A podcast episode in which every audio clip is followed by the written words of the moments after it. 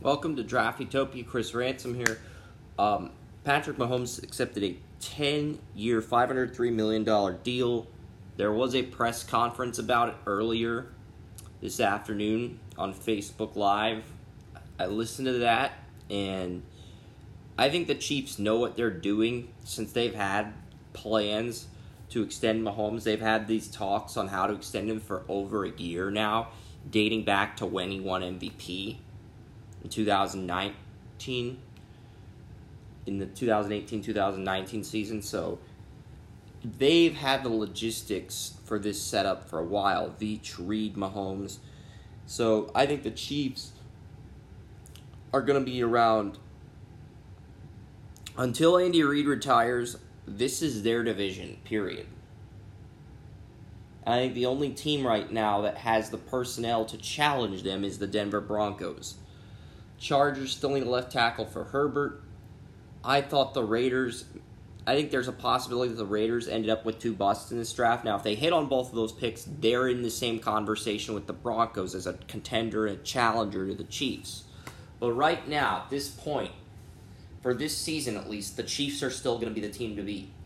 And as long as they have their supporting cast around Mahomes, as long as Andy Reid's coaching the team, there's no reason to think why they won't be in contention on a year to year basis for the next decade, as they'll be the team, they'll be what New England was the last decade.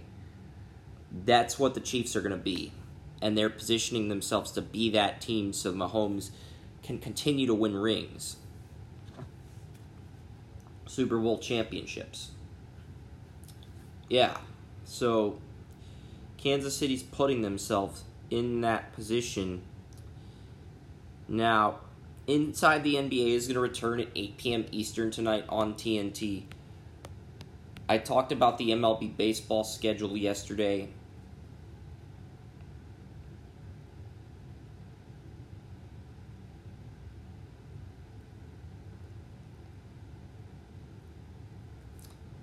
Yeah, and there's a four game series between the Braves and Rays, four games between the Indians and Cubs, Reds, White Sox. They are going to have a three game series. Um, the Cardinals face the White Sox at the um, Field of Dreams Stadium.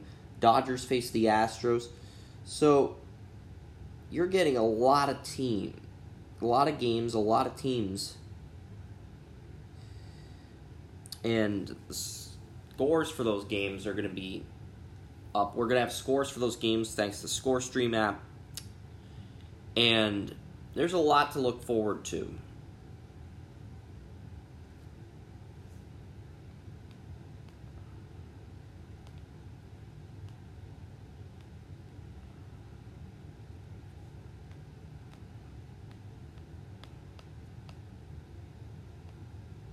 Alexander Holtz.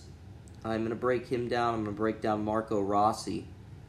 I think I broke down Alexander Holtz, but he has the pa- playmaking, sniping, passing, wrist shot power, shot accuracy, slap shot power, slap shot accuracy. Line two winger. Okay, so yeah, I broke him down. Uh, but the player I'm going to break down today in the prospect profile series is Marco Rossi, the senator for the Ottawa 67s. 5'9", 179, Marco Rossi, 29 goals, 36 assists, and 60, 65 points, a plus 51 plus minus ratio as a rookie in 2018-2019, getting line one center time in his rookie season. Marco Rossi had 31 goals, 80, 39 goals, 81 assists, 120 points, and a plus 69 plus minus ratio. And he had an assist to Jack Quinn in the CHL Prospects game, the playmaking, sniping, passing, wrist shot power, wrist shot accuracy, slap shot power, slap shot accuracy, offensive awareness, defensive awareness, hockey IQ, speed, skating, agility, and stick handling is all there. It's a playmaker that can do everything, can do well on the power play or dominate as a penalty killer despite his size. And Buffalo can have Marco Rossi on the second line behind Eichel, maybe on the third line behind Cousins, but yeah, Marco Rossi's a player that I don't think Buffalo. I mocked him to Buffalo when I did this three round mock prior to the lottery, but with Buffalo picking at eight, I don't think he's going to be one of those players that's in the running for a um, position, and I am going to break down an M. No, I'm not going to break down an MLS team today. I will break down. I got some news on Inter Miami CF, and that's the first MLS team I'm going to break down. But I'm going to break Inter Miami CF down tomorrow with MLS returning tomorrow. So I'm going to probably break down an MLB team. And the team I'm going to choose to break down is honestly I'm I'm still contemplating over it.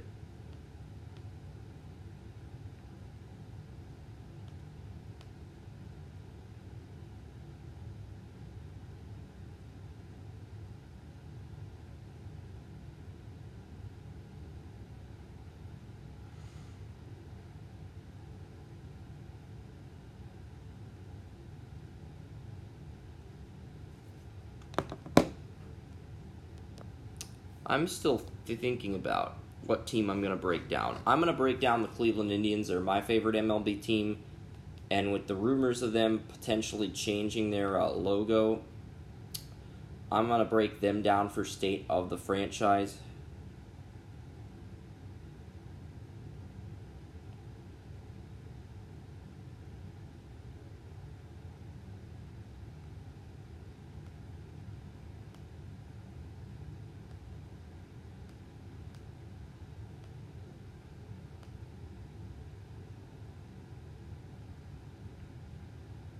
Yeah, the Cleveland Indians, their state of the franchise is today. Because there's a lot of requests I've gotten, but the Indians are my favorite team, and they're the team I'm going to break down right now because what they do with Francisco Lindor is going to be key. They've got Perez and Sandy Leon, their backup catcher, is going to be a free agent after this year. Carlos Santana's still got one more year. Um, Cesar Hernandez will be a free agent in the offseason, so second base is a position they're going to have to load up on. Jose Ramirez is under contract until 2024. Lindor is not a free agent until 2022, but he does enter year three of arbitration next season. So if the Cleveland Indians have a really good strength of schedule, second easiest in the majors behind the Twins, I have to think they're going to be in contention again. Delino DeShields, Jake Bauers, Greg Allen, Oscar Mercado. They have Bradley Zimmer down in the minor leagues. But they've got Clevinger, Carrasco, Shane Bieber, Zach Plesac, Aaron Civale, all under contract. The Cleveland Indians have these guys under all five of their starting pitchers under contract until at least 2023. And they got pitchers like Ethan Hankins, um, Daniel Espino, Tanner Burns in their system. So the Cleveland Indians are going to have very good pitching for a long time. Brad Hand is under contract until 2022. Oliver Perez is in a contract year as the setup pitcher, so they're going to have. They've got four middle relievers. They've got four long relievers, and they can bump one of those relief pitchers up to the setup role. So Cleveland's going to have pitching for very good pitching for at least the next two to three years. At least. They're going to have another window of opportunity to win a championship. The question is will it be as the Indians or will they change their team name? I, it's sounding like they are leaning towards changing the team name or at least exploring that possibility. But this the team name change would not go into effect until the 2021 MLB season, assuming they went that route. They're just exploring the possibility or looking into it, no action will be taken at this time. And I think there's a two year window of opportunity this year in 2021 for them to win a championship. I still think they have that window of opportunity after losing the World Series to the Cubs. They had the best record, then they lost a lot of talent. They still have a very good team. And with them having the second easiest schedule behind the Twins, I think they are in con they are going to be a playoff team. I have no doubt about it in my mind this year. They're going to be back in the playoffs and I wouldn't be surprised if they won it all just because it's the last year they can potentially win it all before they have to change the team name. There's a motive, there's a reason, and I just feel like they've had the talent, the pitching the talent for years, but their window of opportunity is starting to close with teams like the Detroit Tigers um, getting better. The Royals are getting better. The White Sox have gotten better. Twins are still that team to beat according to most experts, but I'm not looking at what most experts would do. I'm looking at the big picture.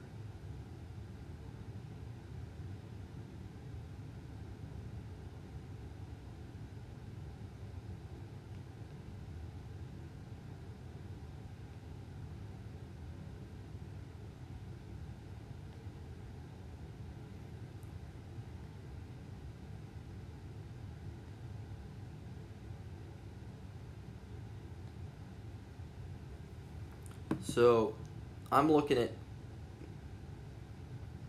what's happening here in the leagues and just weighing options. Because I think the Cleveland Indians have a win- one to two year window of opportunity to contend. And I know I sound biased, but Cleveland's pitching did well. Despite finishing second in that division to the Twins, their pitching did well. And the Twins are one of four teams to have 300 runs, along with the Astros, Yankees, and Dodgers. And the Nationals were the team that ended up winning the World Series. They beat the Dodgers and they beat the Astros. So I'm looking at the Nationals. They have a window of opportunity at least until 2022. And the Indians, they have a window, two-year window of opportunity for contention as well. Because I think right now the Cleveland Indians are the biggest threat to the New York Yankees in the American League. I really believe that. The Yankees are the front runner to win the AL this year, but I think if I had to pick a second team or a team to challenge them, it would be either the Oakland Athletics or the Cleveland Indians. I think those are the two teams that I think have the best position, best shot to do that. And then the Rays would probably be my number four team. And then I think you could make a case for the Astros at five or the Blue Jays. Depends on how the divisions play out, how teams do during this stretch. How. Because the American League is going to be a tough league. And as long as Jose Ramirez and Lindor are batting, as long as the pitching's healthy, Cleveland Indians, the sky is the limit for this Cleveland Indians team. I really believe that. So that would be for my state of the franchise segment. Now, we are going to go through round four of the um, draft. I went through the first rounds two and three on yesterday. Round four of the Bantle Fantasy Football League draft. I'm going to break that down because a lot of things happened over the weekend.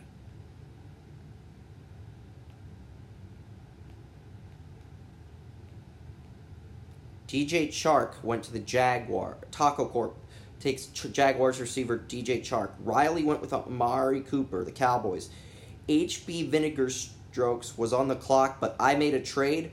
I gave up thir- I gave up 36, 45 and 65, a fourth round pick, a fifth round pick and a seventh round pick for 33, a sixth round pick and an eighth round pick. So I have two eighth round picks and two sixth round picks now. But I got AJ Brown, so I've got two number one targets in Golladay and Brown. And this is a big gamble because you have two sixth round picks and there's still some talent on the board. I'm not going to reveal my big board to the general public. I don't think that's necessary nor appropriate. Well, it's not inappropriate, it's just I don't want to tip my hand. There's nothing offensive about fantasy football. It's just I don't want to tip my hand. That's really what this is about. I got the players I wanted in rounds 1 through 4 for every pick. And I've got two running backs, two receivers, and Tom Brady is my QB in a 2 QB league. So I still need to draft a QB. But there's a lot of players that could be great picks later in the draft. So to have two eighth round picks and to be able to use those on rookies, like let's say I get two rookies in the eighth round, and then they both end up being very good rookies, and I use keepers on both of them next year.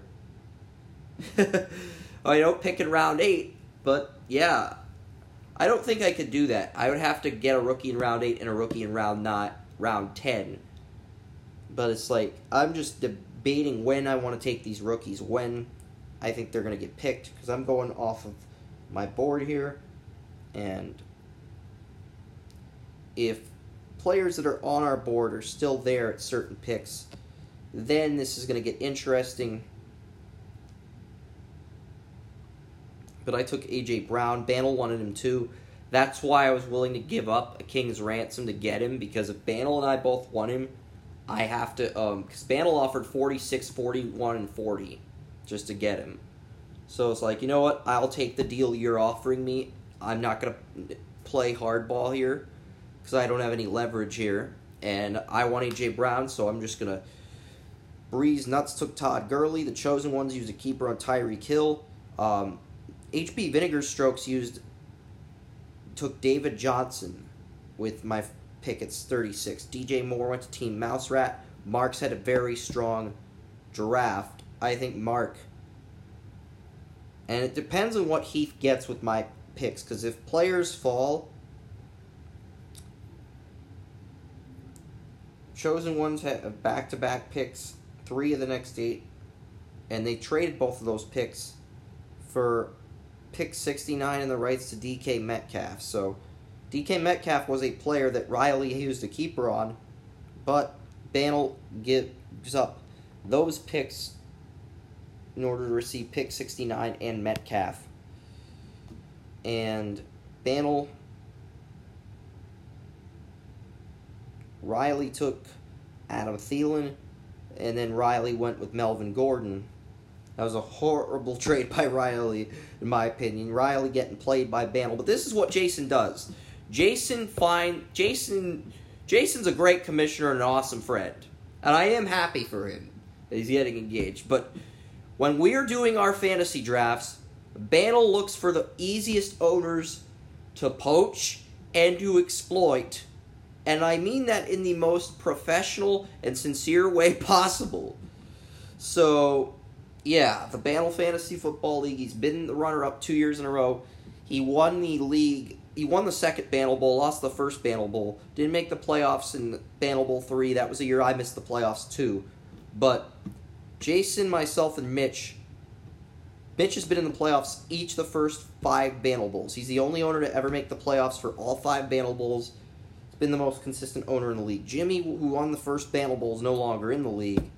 So, really, you're looking at Heath and Mark as the two teams. And I think Mark has drafted better than Heath this year. I think Mark's probably going to get back to where he was two years ago because I know two years ago it was Mark, me, Bantle, and Mitch going for a repeat in the playoffs. And I think that's what we're going to end up seeing. Herb and Cooper Kupp in round five, very good value pick. I had a round four grade on him. Chris Carson goes to Seattle, and Mark with Kyler Murray. So, and now Heath's going to use my pick that I gave him. So if I hadn't make this AJ Brown trade, I'd be on the clock. But you know, we'll see what happens here because I can't tip my hand. I can't give Heath advice. This is a competition. I think Mark's drafted well. Bantle, Mitch, and myself have the best drafts so far. And if I had to predict the playoffs, I'd say those are the four owners that are going to be back. But he's going to put up a fight, especially if he can get good players with my picks. So I'm really curious to see what's going to happen here. Because I've got a lot of rookies on my big board. I'm just not going to name them. Because I'm, gonna, I'm hoping those players fall to me.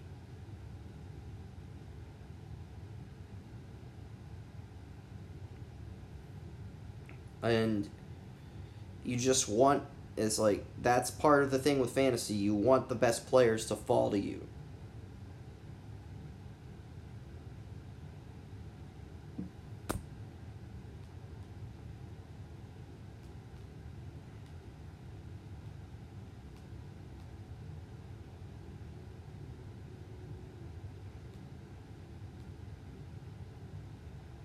All right, so I'm looking at um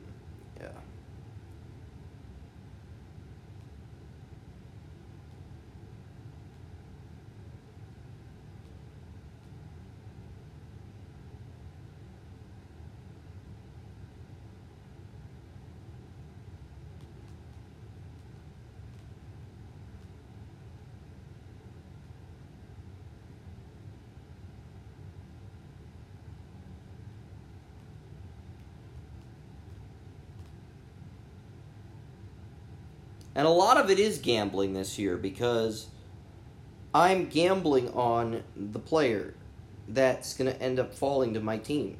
Like, because if you get a rookie in the Bantle Fantasy Football League and you end up getting a good rookie, you can use a keeper on the player. And that's really what you're trying to accomplish with the rookies. You want to get the rookies that do so well that you end up getting a rookie of the year and you get the right to use the keeper on that player. Because if you can get a keeper later in the draft, Mitch did it when he got Nick Chubb out of um, Georgia and got like a 14th or 15th round keeper two years ago. Because that's the goal here, is to get position yourself to get the players you want as late as possible so you have the best chance to contend.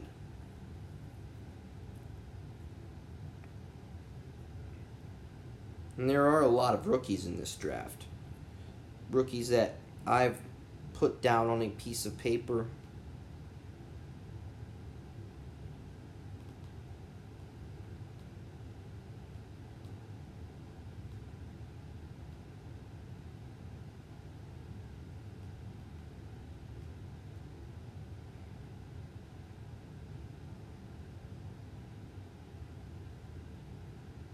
So,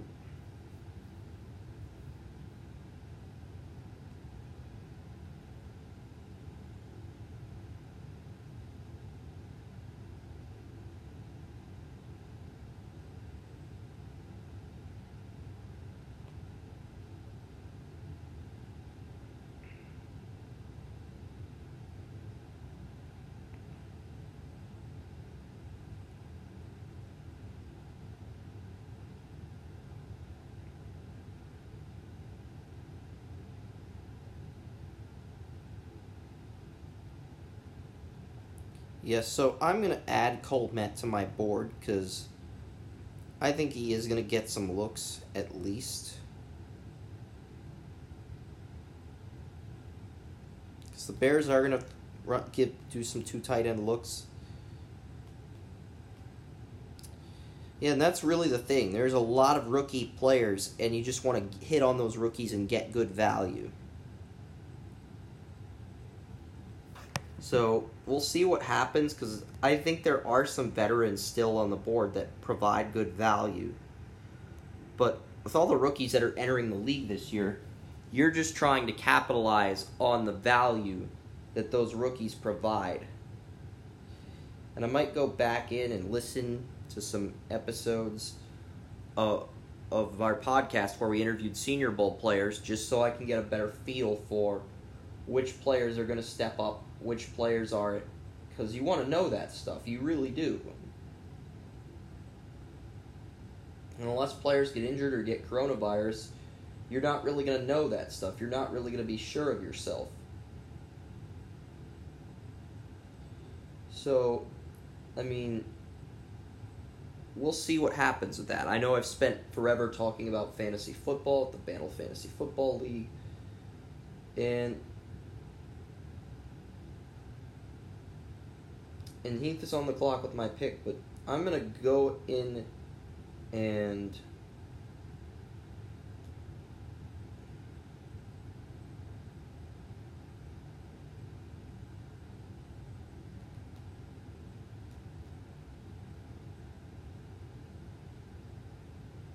Kenny Golladay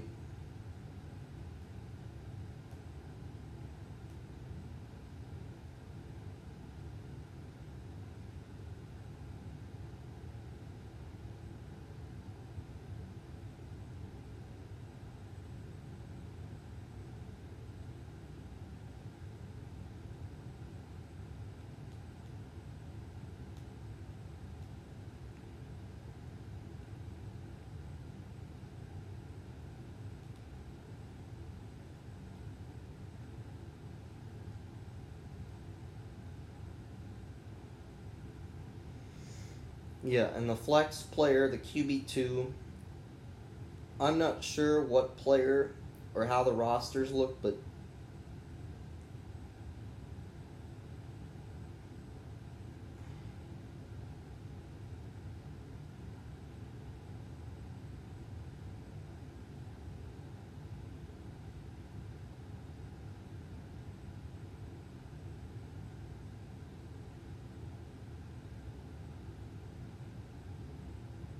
Yeah, and I'm gonna get a third receiver because I'm gonna double up at receiver probably because here's the thing with the draft, and I don't have to get a receiver in round six. I'm just weighing my options because there's a lot of talented players still in the board, but three, four, five, six, seven, eight, nine receivers before I get to the rookies. There's nine receivers still on my big board that are worth drafting before I start reaching for rookie players.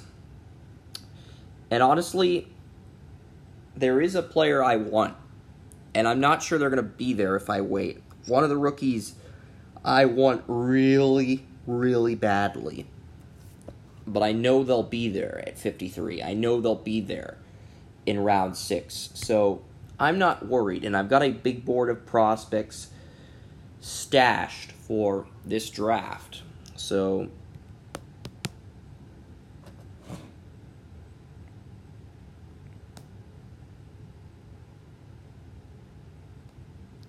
Yeah, and today's team on what the FBS is Eastern Michigan. So a MAC school. Yep, MAC's team conference we're going to break down today.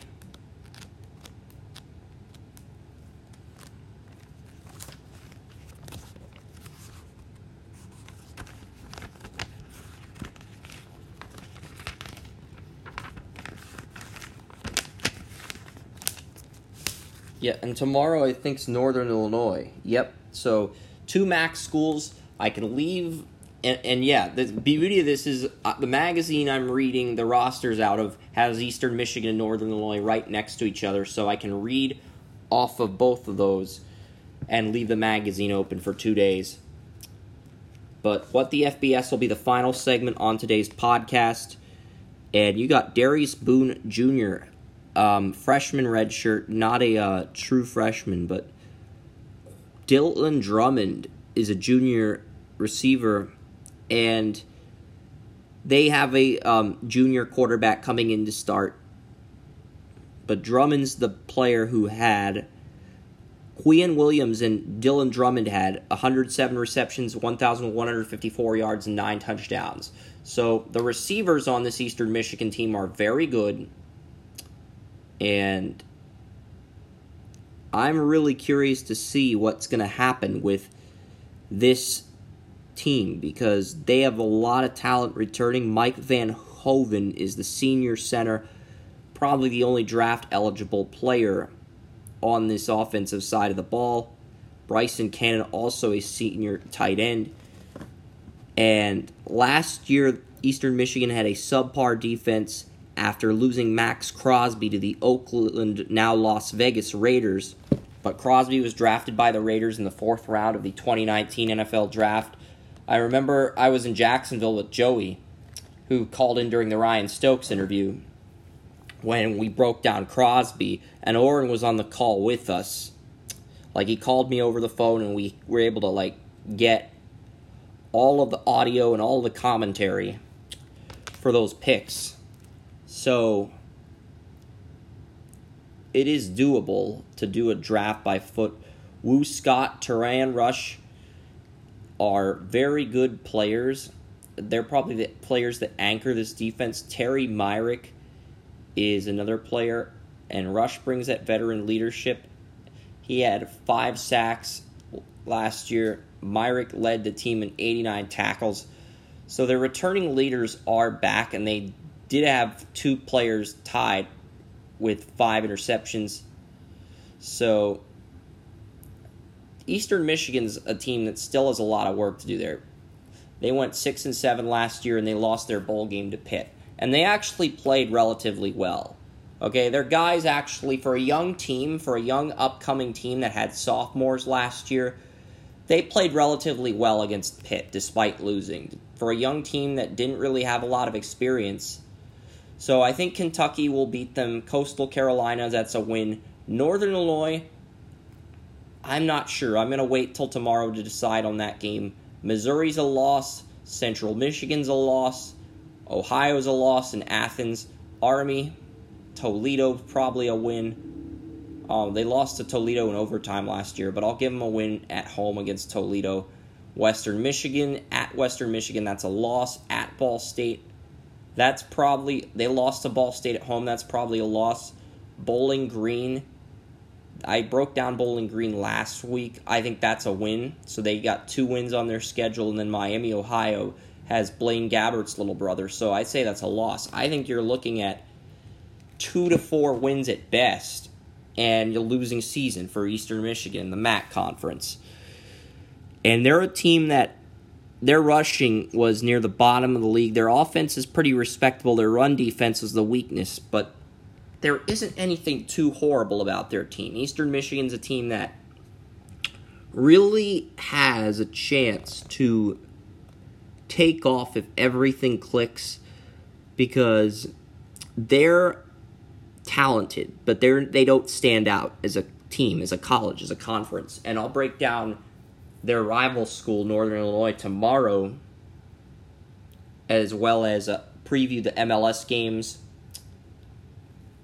and break that stuff down. I'll probably pre record Thursday's show late Wednesday night because if I can pre record that show late Wednesday night with the soccer games on, I can really dive into greater detail about the MLS games because I am going to break those down and then tomorrow I'll recap round five, the round I'm not picking in. The picks that have been made in round five, it may be a continuation. But that's pretty much it for today. 30 minute podcast, you're able to get in and out and have some fun with the show. So I really appreciate it. Like Draft Utopia on Facebook, follow us on Twitter. Like the Instagram page, follow us there too. YouTube, BitChute, I've got a LinkedIn as well. You know the drill. Just type in Draft Utopia on one of those big social media websites. You'll find my content, whether it's code for my website, blog articles, entries, podcasts, videos. You may have seen our Draft Utopia commercial. It's now at 1.6 views. Thank you so much for everyone who's viewed that commercial. So, on that note, I am going to end this show. Enjoy your Tuesday evenings.